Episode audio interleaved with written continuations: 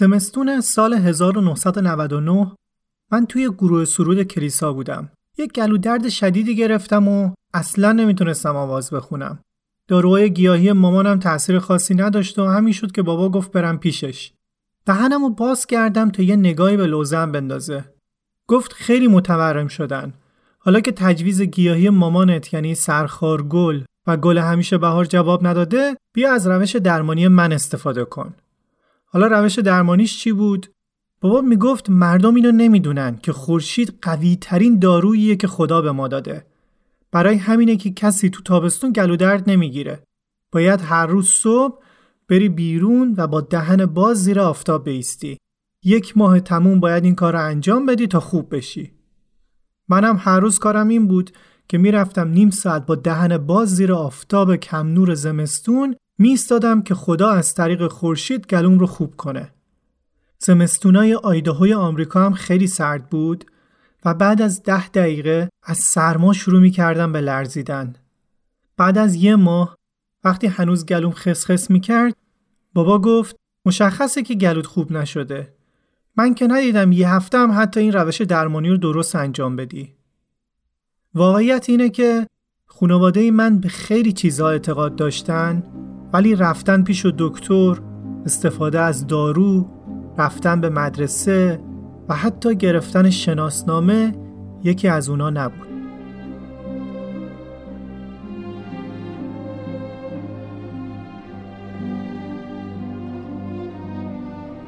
سلام من مرسن هستم و این سی و سومین اپیزود پادکست آنه پادکست آن پادکستیه که توی هر قسمتش داستان واقعی آدم ها رو تعریف می‌کنیم تا بتونیم خودمون رو جاشون بذاریم.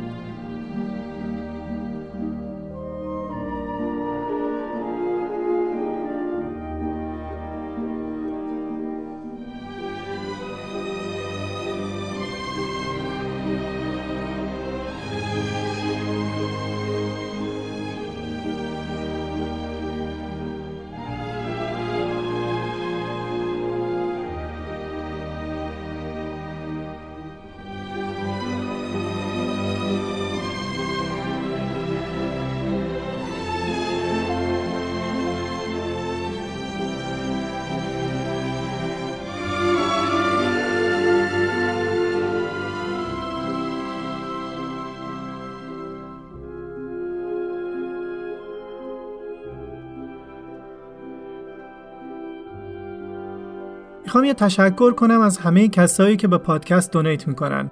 بالاتر از هر چیزی اون همراهیه که ما رو دلگرم نگه میداره. اگر هم دوست داشتین donate کنید برای داخل ایران می‌تونید از حامی باش و خارج از ایران از Buy Me a Coffee یا PayPal استفاده کنید که لینکش توی توضیحات هست. منبع اصلی ما برای این داستان کتاب Educated یا تحصیل کرده است از خانم تارا وستوور و همینطور بعضی از مصاحبه هاشون و چیزهای دیگه که نوشتن پیشنهاد می‌کنم که کتابش رو بخونید خیلی جزئیات جالبی داره و خوندن کامل داستان و اتفاقای حاشیه‌ای که واسش افتاده خالی از لطف نیست.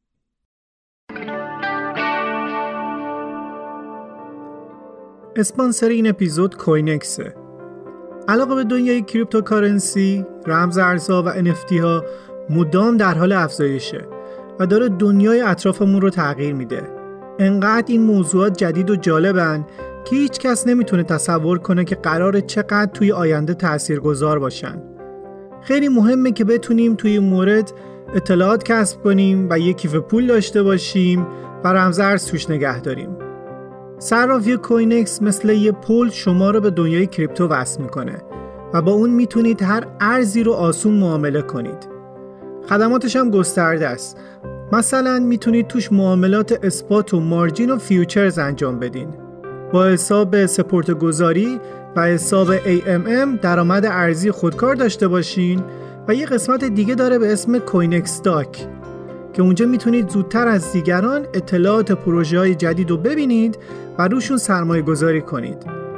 اینم بگم که صرافی کوینکس بیشتر از 500 ارز مختلف رو پشتیبانی می‌کنه. داشبورد خیلی روونی هم داره و می‌تونید ارزا رو آسون خرید و فروش کنید. لینکش رو می‌ذارم توی توضیحات. با تشکر از اسپانسر این اپیزود کوینکس.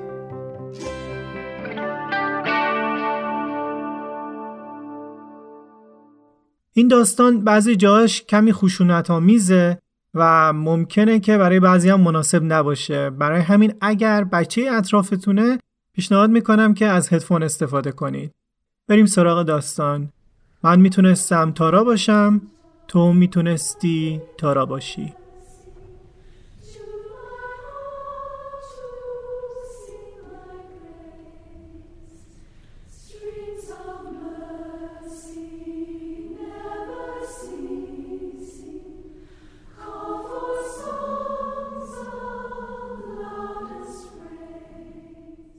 سلام. اسم من تاراست. وقتی هفت سالم بود تمام چیزی که از دنیا می‌دونستم به اون کوهستان قشنگی که توش زندگی می‌کردیم خلاصه می‌شد. یه کوهستان توی آیداهوی آمریکا. اینجا توی آیداهو همه چیز خیلی قشنگه و البته خیلی برای من آشناست. آفتاب در میاد دره رو روشن می‌کنه و بعد پشت کوه پنهون میشه. برف خبر از زمستون میده و وقتی آب میشه بهار رسیده. خانواده منم جزی از این الگوی ابدی بودن. حداقل من اینطوری فکر می‌کردم. تمام دنیای کودکی من اون کوهستان و خانوادم بودن و تنها راه شناخت من از دنیا هم قصه های بابام بود. من مدرسه نمی‌رفتم و بیشتر وقتم رو توی طبیعت میگذروندم و باد مثل یه نفس گرم از کوههای مجاور میپیچید لای موهام. اون روزا انگار با درختای مخروطی و گندمهای وحشی که تپها رو پوشونده بودن یکی می شدم. من بچه هفتم و کوچکترین فرزند خانواده‌ام بودم و غرق در بیخیالی و بچگی. با این وجود وقتی اتوبوس زدرنگی رو می دیدم که هر روز صبح بچه ها رو جمع می کرد و از جاده پایین تپه رد می شد و هیچ وقتم سمت خونه ما نمی اومد می فهمیدم ما یه فرقی با بقیه داریم. ما مثل خیلی از های اون منطقه مرمون بودیم. مرمون رو میشه یه جورایی یه شاخه از مسیحیت دونست.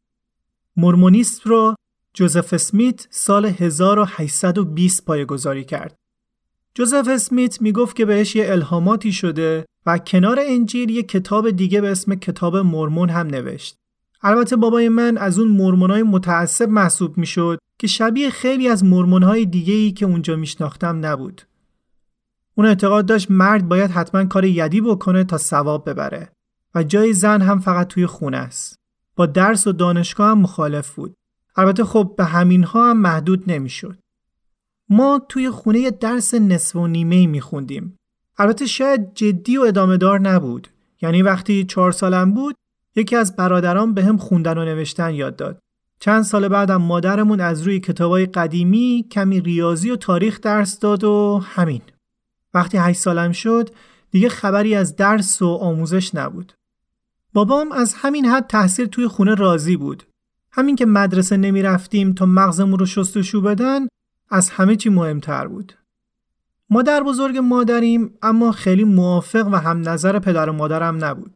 معتقد بود که نوهاش باید برن مدرسه. اما کاری هم از دستش بر نمی اومد.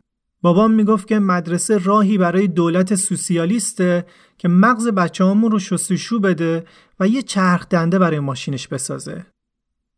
یه روز که رفتم دیدن مادر بزرگم مادر بزرگم خیلی آروم و یواشکی بهم گفت که فردا صبح ساعت پنج دارن میرن آریزونا. بعد شروع کرد و از مدرسه رفتن برام گفت. من حرفای بابا تو گوشم تکرار می‌شد و برای همین بهش گفتم که فکر نمی کنم من از مدرسه خوشم بیاد. مادر بزرگم گفت تو که نرفتی چطور مطمئنی که خوشت نمیاد؟ بعد به این پیشنهاد کرد که اگر بخوام می‌تونم باشون همراه بشم و اونجا منو بذارم مدرسه و در نتیجه همونجا توی آریزونا هم پیششون بمونم. خیلی پیشنهاد خوب و وسوسه کننده ای بود. با اینکه کوهستان هر روز جاذبه زیادی برای کشف کردن داشت صدای همه بچه ها و شادیشون توی اتوبوس توی گوشم میپیچید. ما برگشتیم خونمون و قرار شد اگر می‌خوام با مادر بزرگ برم فردا صبح ساعت پنج بیدار شم برم بالای تپه تا منو سوار کنن و با خودشون ببرن. اون شب تا صبح توی تختم چرخیدم و تصور کردم چطور خانواده‌ای که دوستشون دارم وقتی بفهمن من نیستم قرار مثل دیوونه ها دنبالم بگردن و بعد دلشون برای من تنگ بشه. یه کم کم داشت هوا روشن می‌شد و منم همینطور بیدار نشسته بودم توی تختم. ساعت پنج یه ماشین اومد کنار تپه ایستاد. مادر بزرگ پیاده شد و چند قدم سمت خونه ما برداشت. یکم سرک کشید و وقتی دید که خبری از من نیست دوباره سوار ماشین شد و رفت. حتما خیلی ناامیدش کرده بودم. وقتی داشت می‌رفت من داشتم از پنجره نگاهش می‌کردم. من برگشتم توی رخت خواب. چشمام رو که روی هم میذاشتم به این فکر می‌کردم که حتما توی دنیا چیزای مهمتری از مدرسه رفتنم هست. البته همیشه مادر می‌گفت که اگر بخوای می‌تونی بری مدرسه فقط باید از بابات اجازه بگیری. ولی من هیچ وقت این کارو نکردم. من توی چینای عمیق صورت پدرم توی اون آهای التماس آمیزی که اون هر روز صبح قبل از دعای خانوادگی می‌کشید یه چیز خاصی وجود داشت که باعث می‌شد تصور کنم کنجکاوی من کار زشتیه. و شاید حتی یه توهین به تمام فداکاریای اون توی راه بزرگ کردن من باشه. من دلم نمی‌خواست دل بابام رو بشکنم. اما سعی کردم بین کار توی اسقاطی و کمک به درست کردن گیاه های دارویی مادرم وقت برای درس خوندن هم بذارم. مادرم متخصص گیاه های دارویی بود. اینطوری سلامتی ما رو هم کنترل می‌کرد. گاهی هم بقیه می اومدن از مادرم گیاه دارویی می‌گرفتن. مخصوصا اونایی که مثل خانواده ما هیچ وقت پیش دکتر نمی‌رفتن. با اینکه گاهی یه پولی از این را به دست می اومد اما بابام اصرار داشت که مامان باید مامایی هم یاد بگیره. مامایی توی ایالت ما غیرقانونی نبود ولی اگر زایمان بد پیش می‌رفت مسئولیتش با ماما بود.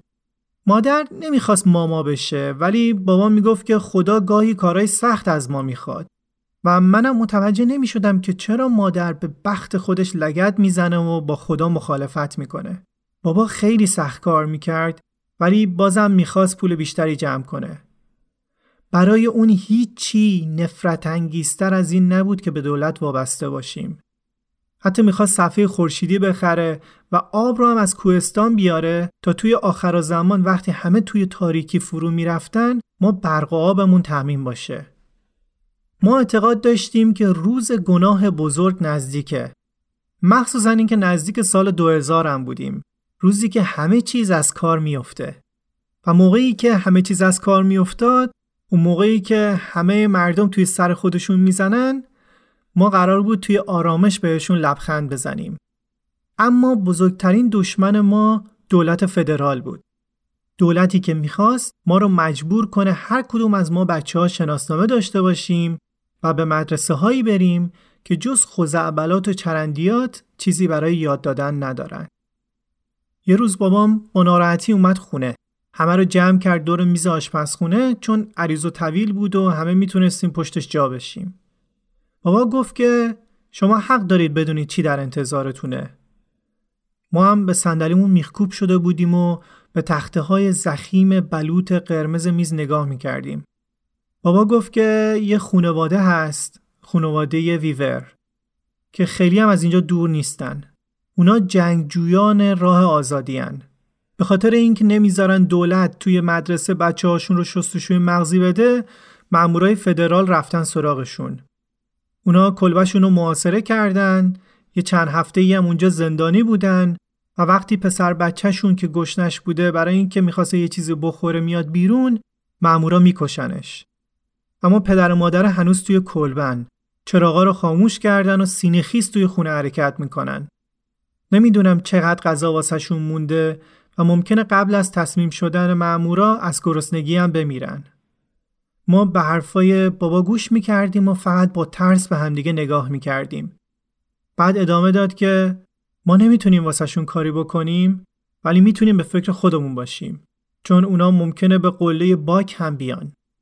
اونجایی که ما زندگی می‌کردیم. اون شب بابا کلی کوله نظامی قدیمی از زیر زمین بیرون کشید. گفت این کوله ها راه نجاتمونن. کل شب داشتیم کوله ها رو با آزوقه پر می کردیم. داروهای گیاهی، تصویه کننده آب، سنگ چخماخ، فولاد و چند تا جعبه غذای آماده نظامی. منم مرتب خودم رو در حال فرار از خونه تصور می کردم. هممون تا صبح تمرینی کوله ها رو مینداختیم روی کولمون و تا دم در می‌رفتیم. کوله منم هم قد خودم بود. بعد زیر زمین خونه پر از مربا و وسایل مورد نیاز و البته اسلحه کردیم. چند روز بعد بابا خبر آورد که پدر و مادر خانواده ریور هم تیر خوردن.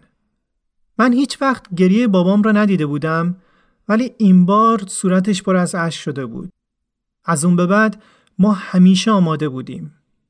البته مامورای فدرال سراغ ما نیومدن و بابام هم تعریف نکرد آخر داستان خانواده ریور چی شد ولی ترسش برای همیشه توی وجودمون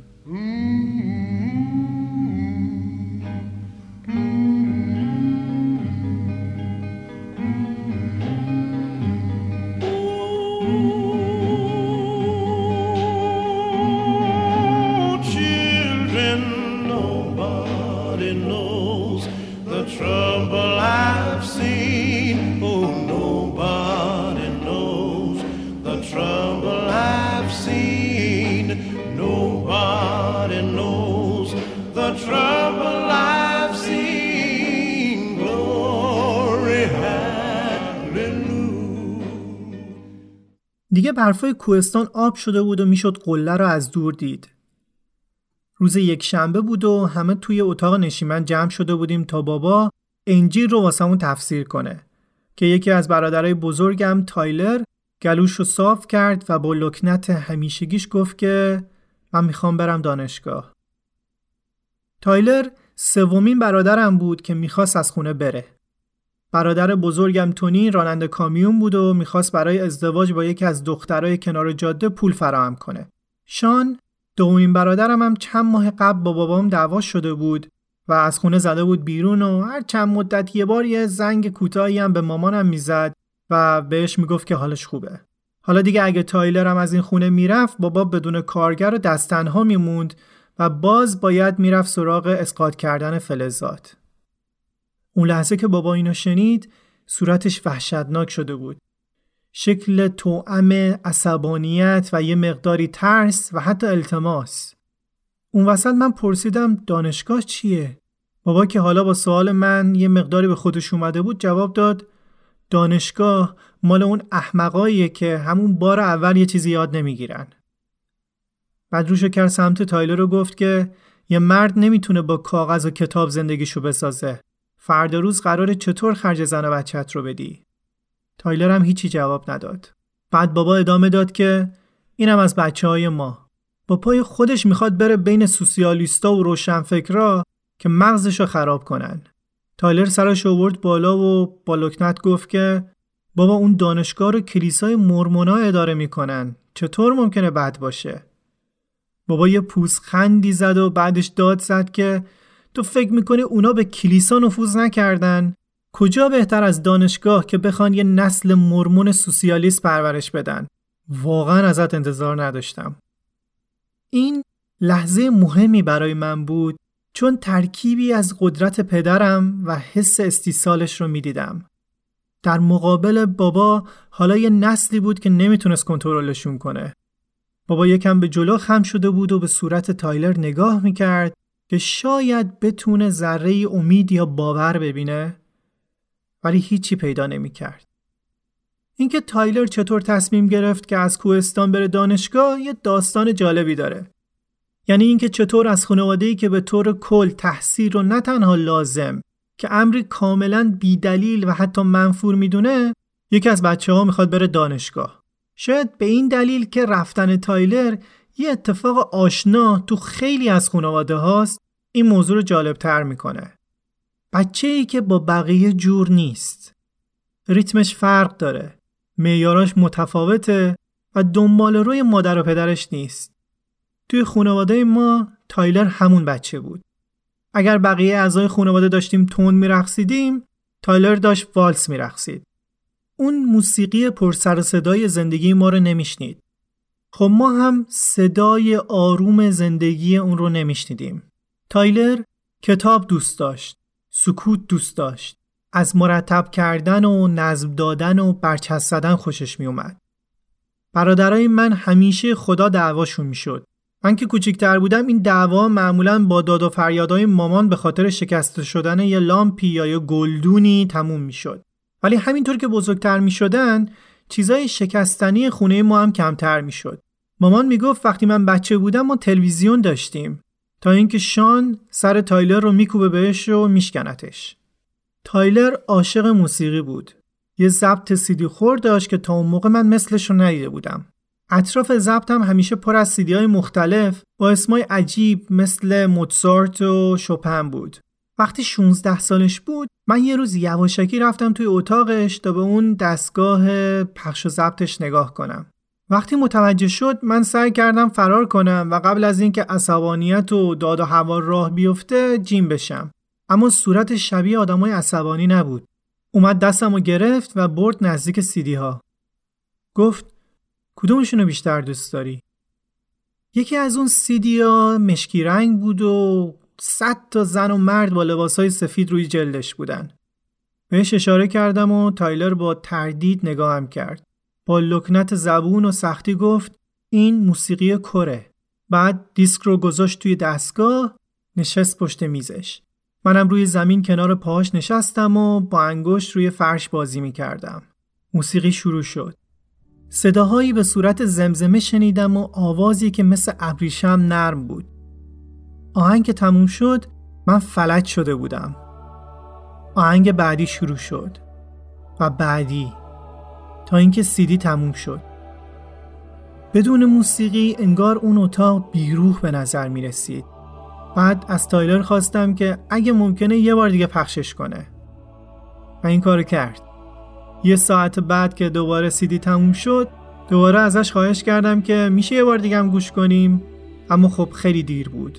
خونه ساکت بود و تایلر از پشت میزش بلند شد دکمه پخش زد و گفت که ولی این بار آخره. و بعدش گفت که ما می‌تونیم فردا هم دوباره گوش کنیم. از اون روز به بعد موسیقی شد زبون بین من و تایلر. لکنت زبون تایلر باعث می شد که خیلی از موقع ساکت باشه. و زبونش به سختی به چرخه به خاطر همین من و اون خیلی با همدیگه حرف نمی زدیم. من تا اون موقع برادرم رو نشناخته بودم حالا اما هر شب که از اسقاطی برمیگشت من منتظرش بودم بعد از اینکه می‌رسید و یه دوشی می‌گرفت و پشت میزش مینشست می‌گفت خب امشب چی گوش بدیم؟ منم یه سیدی انتخاب می کردم. اون سیدی رو میذاشت توی دستگاه و من روی زمین کنار پاش می نشستم. به جوراباش خیره می شدم و به آهنگ گوش می دادم. اما صبح یکی از روزهای ماه آگوست از خواب بیدار شدم و تایلر رو دیدم که داره لباسا و کتابا و سیدیاش رو جمع می‌کنه. فهمیدم که داره میره دانشگاه. من صبونم رو خوردم و رفتم توی اتاقش و به قفسهاش نگاه کردم. خالی بود و فقط یه دونه سیدی اونجا بود. همون سیدی که آدمهایی با لباسهای سفید روی جلدش بودن. و من دیگه تا اون موقع می‌دونستم که اسمش همسرایان مرمون هاست. تایلر توی چارچوب در وایستاده بود و منو نگاه می‌کرد. گفت که اونو برای تو گذاشتم. دیدن تایلر وقتی داشت وسایلش رو میذاشت توی ماشین دیوونم می‌کرد. دوست داشتم داد بزنم و نذارم که بره. ولی به جاش با سرعت از در پشتی خونه رفتم روی تپه و بعد حرکت کردم سمت قله. انقدر دویدم که صدای تلاپ تلاپ قلبم بیشتر از فکر رفتن تایلر توی سرم صدا می کرد. هنوزم می‌تونستم تایلر رو ببینم. تایلر رفت سمت ماشین بعد برگشته بود سمت در تا خدافظی کنه. اما هیچ کسی اونجا برای خدافزی و بدرقش نیومده بود. اونم سوار شد و حرکت کرد. یهو به خودم اومدم فهمیدم که من دلم می‌خواد باهاش خدافزی کنم. با برادری که تنها معمن جذاب خونه بود. دوباره شروع کردم به دویدن و توی جاده خاکی پریدم جلوی ماشین. زد روی ترمز و پیاده شد و اومد سمتم و بغلم کرد و گفت که دلش واسه من تنگ میشه برگشت ماشین رو روشن کرد و رفت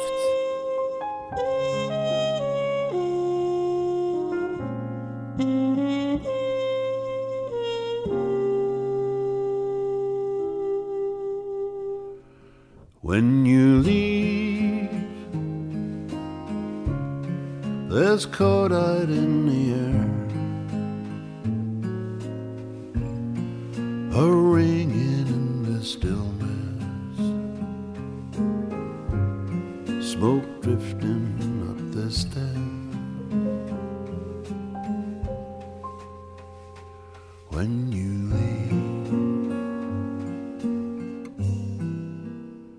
حالا که تایلر هم رفته بود همه ما ارتقای درجه پیدا کرده بودیم. لوک توی 16 سالگی شده بود پسر ارشد و من و ریچارد هم شده بودیم کارگرای معمولی. اولین صبحی که رفتم اسقاطی رو خوب یادمه. زمین سرد و یخ زده بود. توی محوطه‌ای بودیم که سمت چمنزار بود و توش چند صد تا ماشین بود. بعضیاشون هم قدیمی و شکسته بودن. موضوع این بود که محیط اسقاطی جای خیلی خطرناکی بود. مخصوصا با وجود پدرم. بابا همیشه با ترس از زمان زندگی می کرد. همیشه اسم می کرد دیر شده. ما باید هر نوع فلزی رو توی دسته خودش قرار می‌دادیم و بابا خطرناکترین روش رو داشت. اون فلزات رو پرت می کرد سمت دستشون. اولین صفحه فلزی رو که پرت کرد فکر کردم اشتباه شده. تا اینکه متوجه شدم نه قرار بسات تا آخر همین طوری باشه. یکم به این وضعیت گذشت و من مشغول برداشتن یه قطعه بودم که بابا یه دستگاه رو پرت کرد سمتم. من پریدم کنار و دستم به لبه دندونه دار یه محفظه برخورد کرد و برید. خونش رو با شلوارم پاک کردم و داد زدم که اینقدر ننداز این طرف. من اینجا وایستادم. بابا با تعجب سرشو بالا گرفت. انگار که فراموش کرده بود من اصلا اونجام. وقتی خونو دید اومد سمتم و دستشو گذاشت روی شونم و گفت نگران نباش عزیزم خدا و فرشتهاش اینجان و کنار ما کار می‌کنن. اونا نمی‌ذارن آسیب ببینی. کار توی حیات اسقاطی خیلی خطرناک بود اما حالا من رو به خدا نزدیکتر کرده بود. چون هر بار که بابا چیزی رو پرت می‌کرد من به درگاهش دعا می‌کردم که چیزیم نشه. واقعیت اینه که این کار روی من تاثیر عمیقی گذاشت. توی روزای بعد برخورد سطوح فلزی مختلف توی اسقاطی خاطرات تایلر و موسیقیهاش رو از ذهنم پاک کرده بود. حالا شبا فقط صدای این فلزها توی گوشم پخش می شدن.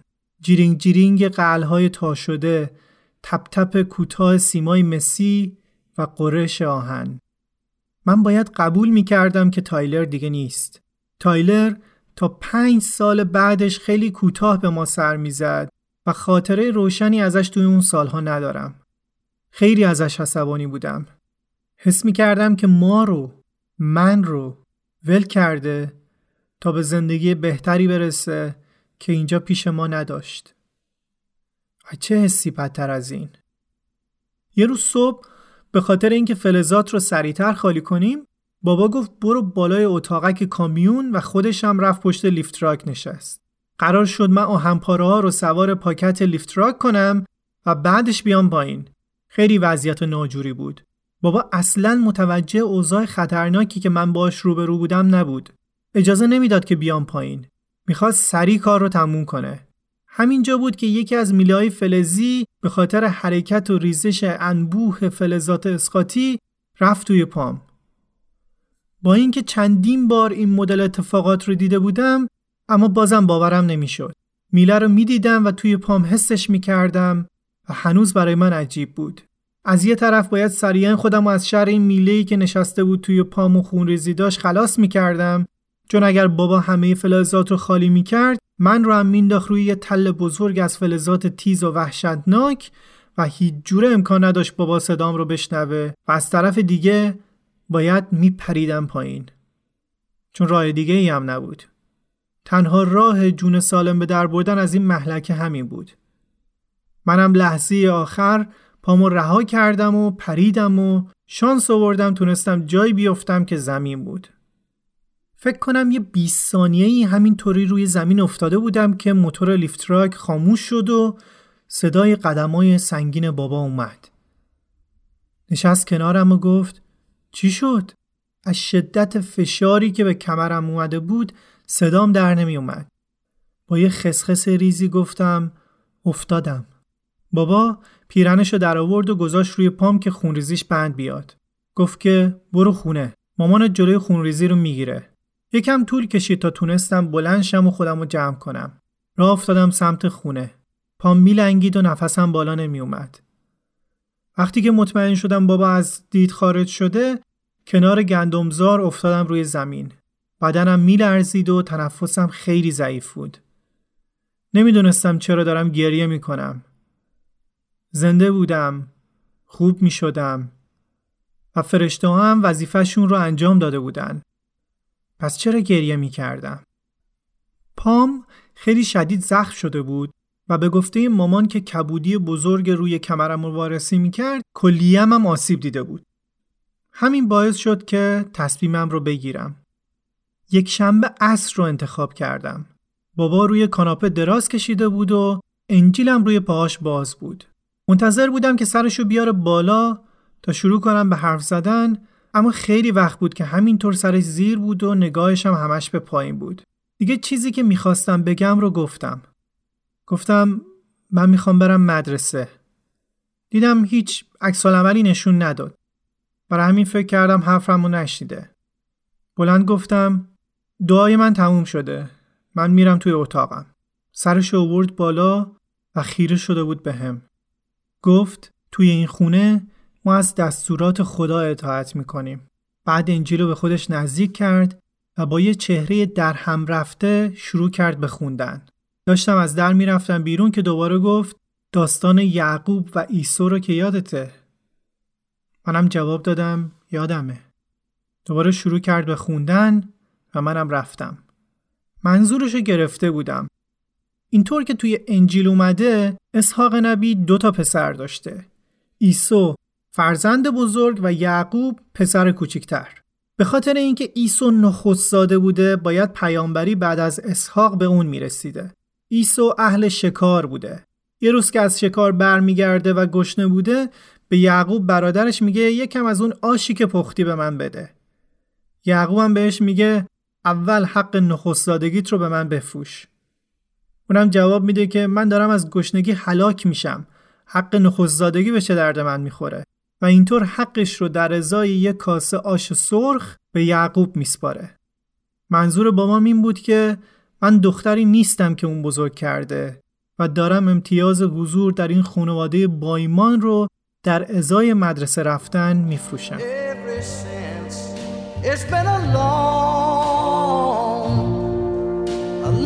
time coming, but I know a change gonna come. Oh, yes, it will. It's been too hard living, but I'm afraid to die. Cause I don't know what's up there beyond the sky. It's been a long time coming, but I know a change gonna come. Oh. با اینکه فقط 11 سالم بود یه میل عجیبی به استقلال داشتم. حس می کردم باید دنیای بیرون رو کشف کنم. البته اینکه می‌خواستم از کار توی اسقاطی هم راحت بشم بی تاثیر نبود. اولین قدم برای استقلالم پیدا کردن کاره. برای همین یه روز سوار دوچرخم شدم و رفتم سمت اداره پست محلیمون و یه برگه چسبوندم به تابلوی اعلانات که اگر کسی پرستار بچه می‌خواد به اطلاع بده. صاحب پست گفت که آگهی در مورد چیه؟ جواب دادم در مورد پرستار بچه گفت اتفاقا دخترم دنبال یه پرستار بچه میگرده و اینطوری شد که من اولین کارم رو پیدا کردم دختر صاحب پست که اسمش مری بود توی دانشگاه پرستاری تدریس می‌کرد بابا می‌گفت این بدترین نوع شستشوی مغزیه چون هم برای جامعه پزشکی کار می‌کنی و هم برای دولت اما با این حال من این کار رو قبول کردم خیلی طول نکشید که وقت منم پر شد. از دوشنبه تا جمعه از ساعت 8 صبح تا ظهر کار می‌کردم و اصرا هم جعبه های یه فروشگاه محلی رو جابجا می‌کردم. کلا درآمد زیادی نداشت ولی چون اولین درآمدهای من بود ارزشمندش می‌کرد. مردم توی کلیسا می‌گفتن مری یه نوازنده پیانوی حرفه‌ایه. من نمی‌دونستم حرفه ای یعنی چی تا اینکه یه روز مری توی کلیسا پیانو زد اون لحظه کاملا واسم جا افتاد حرفه ای یعنی چی موزیکی که می‌زد شبیه هیچ چیزی نبود که قبلا شنیده بودم یه لحظه شبیه یه صخره محکم بود و یه لحظه بعد مثل یه نسیم بود که داره نوازشت می‌کنه. فرداش که مری از دانشکده برگشت ازش خواستم که اگر میشه به جای پول به هم پیانو یاد بده. اونم قبول کرد. بعد از اینکه جلسه اول تموم شد انگار که یه جورایی دروغای من رو باور نکرده باشه که من میرم مدرسه و دوست و رفیق دارم بهم گفت خواهرم چهارشنبه ها کلاس باله داره. اگر دوست داری می‌تونی بری. و من همون چهارشنبه رفتم کلاس. چیزی نبود که بهش بشه نگفت خیلی همه چیزش رویایی بود مربی توی کلاس یه موزیک گذاشت و من تمام مدت محو بچه شده بودم که با لباسای پر زرق و برق میچرخیدن. خیلی واضح بود که وصله عجیب و ناجور برای کلاس بودم ولی با این حال ادامه می‌دادم. برای اولین بار بود که با همسن و سالای خودم بودم. یه مدت رفتم کلاس تا اینکه نزدیک کریسمس شد و قرار بود یک اجرا جلوی پدر و مادرها داشته باشیم. مربیم با مادرم تماس گرفت تا در مورد لباس صحبت کنه. من صدای مادرم رو میشنیدم که داره با تلفن صحبت می‌کنه. می‌گفت که دامنش چقدر باید بلند باشه؟ بدن نما؟ نه نمیشه اینطوری. تارا نمی‌تونه همچین چیزی بپوشه. اگه قرار بقیه دختر از این لباسا تنشون باشه تارا نمیاد. هفته بعد اول کلاس وقتی همه منتظر بودن ببینن مربی چه لباسی برای اجرای کریسمس انتخاب کرده با سویشرت های خاکستری بلند مواجه شدن. باورشون نمی‌شد که مربی برای کلاس ما به جای لباسای زرق و برقدار همچین چیزی انتخاب کرده باشه. بچه ها با تعجب سویشرت ها رو بالا گرفته بودن. اون پولکایی هم که برای از بین بردن دلگیر بودنشون بهشون وست کرده بودن دلگیرترشون کرده بود. کریسمس که شد قرار بود من و مامان بریم برای اجرا. اجرا هم توی کلیسا بود. برعکس همیشه وقتی مامان به بابا گفت که شب کار داره بابا کلی مامان رو سوال پیچ کرد تا اینکه مجبور شد بگه کجا داریم میریم بابا هم کتش رو برداشت و گفت با هم بریم رسیدیم و من رفتم پشت صحنه سویشرتم رو پوشیدم هنوز داشتم سعی می کردم چند سانتیمتر بکشمش پایین تر که رفتیم روی صحنه. موزیک داشت از گرامافونی که روی پیانو بود پخش می شد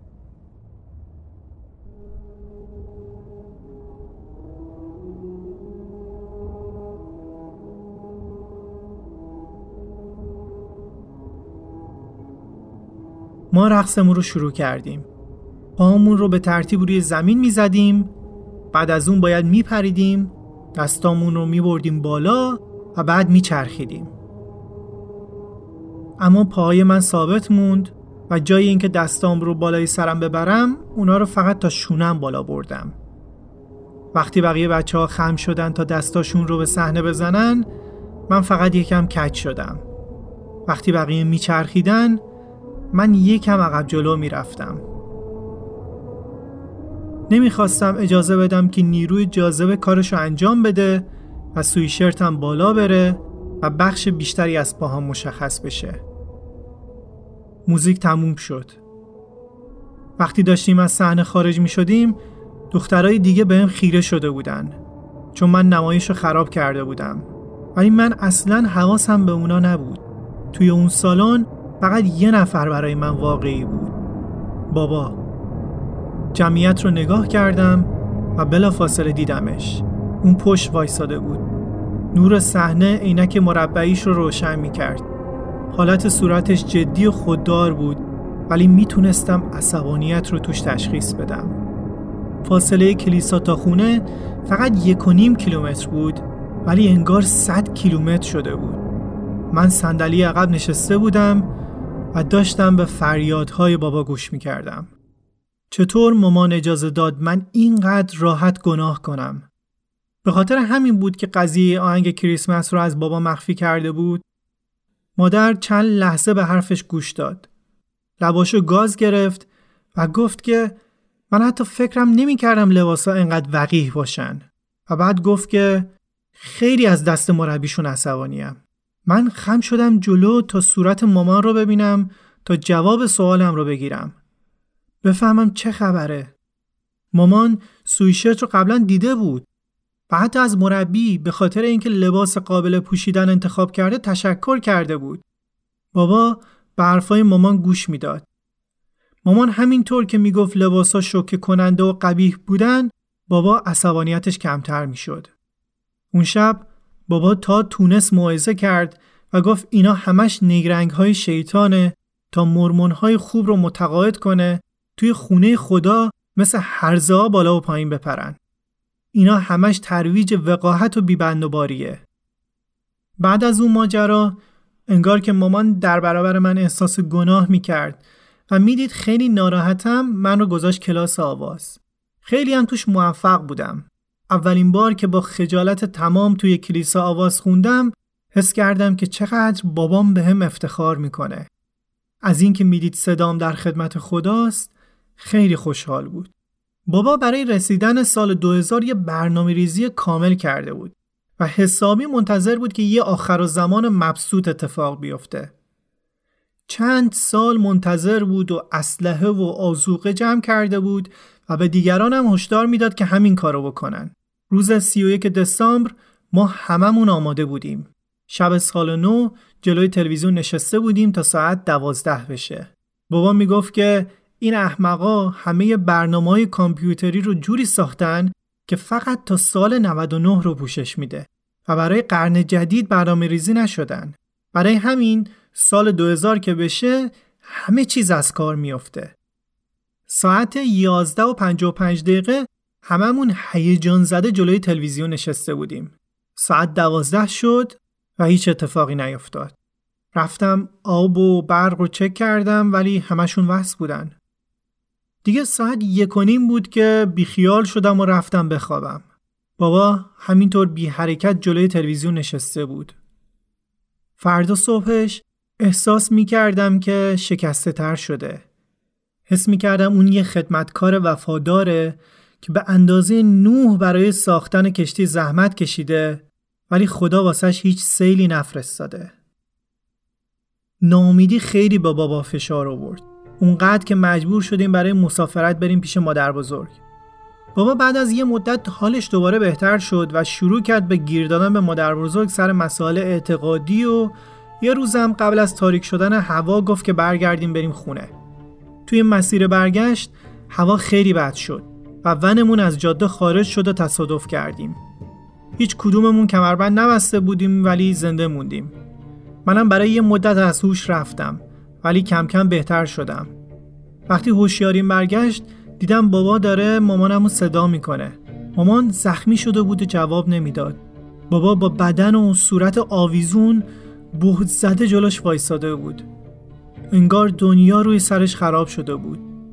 تا اینکه مامان یه تکونی خورد و جواب داد خوبم خوبم هیچ کدوممون آسیب جدی ندیدیم ولی گردن من خوش شده بود و خیلی درد می‌کرد.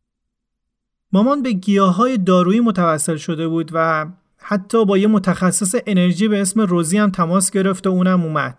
ولی هیچ کدومشون باعث نشد که گردنم بهتر بشه. تا اینکه برادر بزرگم شان بعد از مدتها برگشت خونه. من باش احساس غریبگی می کردم. خیلی رویه خشنی داشت و توی شهرم همیشه دنبال دردسر بود. یه ماه بعد از تصادف وقتی من هنوز گردنم رو نمی‌تونستم تکون بدم شان از پشت سر به هم نزدیک شد و گردنم رو چرخون.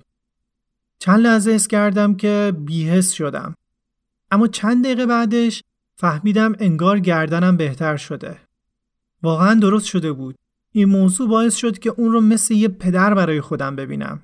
کسی که توی بدترین وضعیت منو نجات میده. سال بعد شان راننده یه کامیون شد و منم باهاش همراه شدم و یه سفر جاده ای رفتیم و همینم باعث شد که خیلی به همدیگه نزدیک تر بشیم. تابستونش هم با هم برای تا تست دادیم و قبول شده بودیم. دیگه حالا 16 سالم شده بود.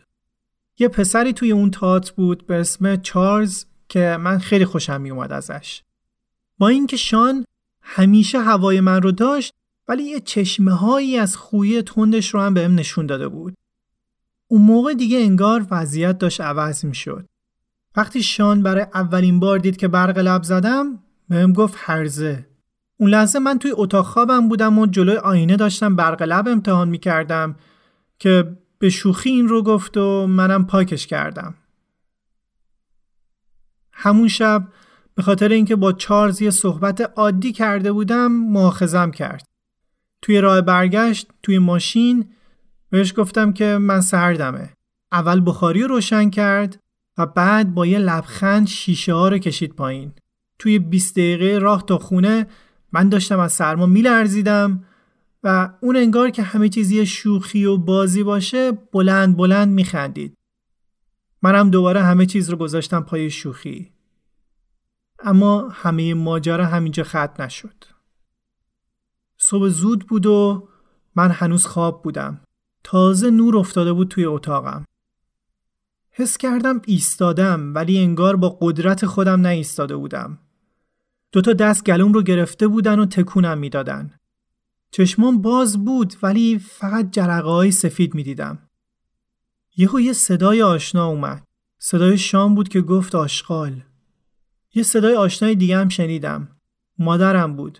داشت گریه می‌کرد و می‌گفت ولش کن کشتیش ولش کن بعد انگار که مامان جلوش رو گرفته باشه ولم کرد و افتادم روی زمین. اومد موامو از ته گرفت و کشون کشون برد سمت راه رو. سعی می‌کردم به صورتش نگاه کنم تا یه ردی از برادری ببینم. اش توی چشمام جمع شده بود. شان گفت ببین حالا گریهش گرفته. چرا؟ چون یه نفر فهمیده چقدر هرزهی گریه می‌کنی؟ بعد توی آشپزخونه ولم کرد و افتادم روی زمین و بعد پا شدم وایسادم مامان همینطور گریه می‌کرد. شان روشو کرد سمت مامان و شروع کرد به حرف زدن که من شناختمش.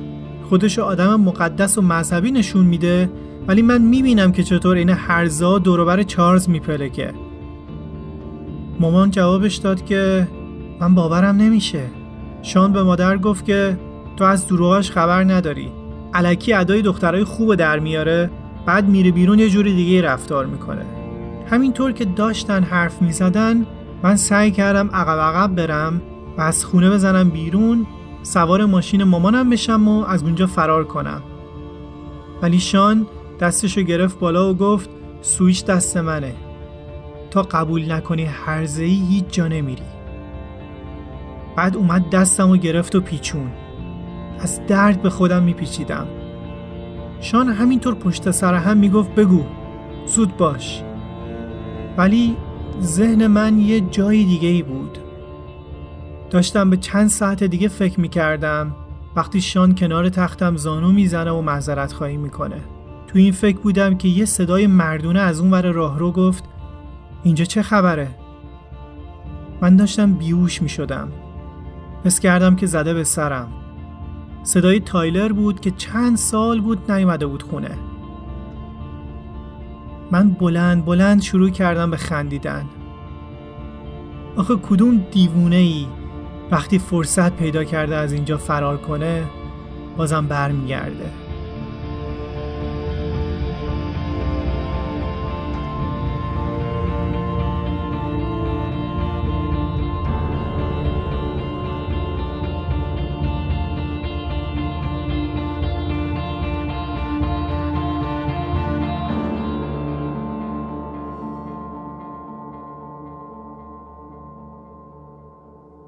این سی و سومین اپیزود پادکست آن بود.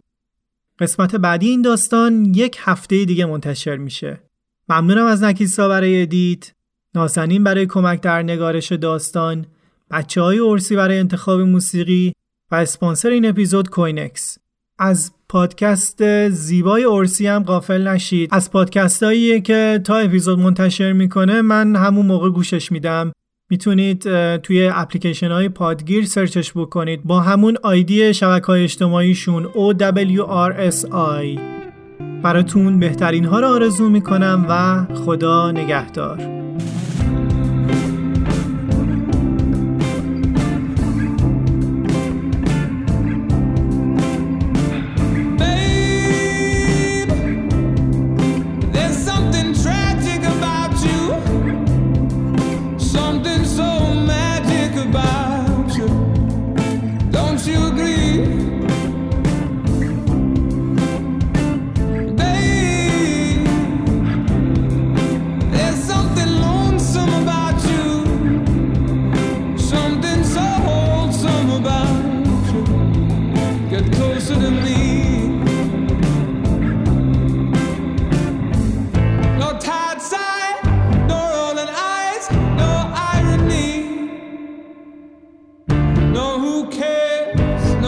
can stay. No time for me.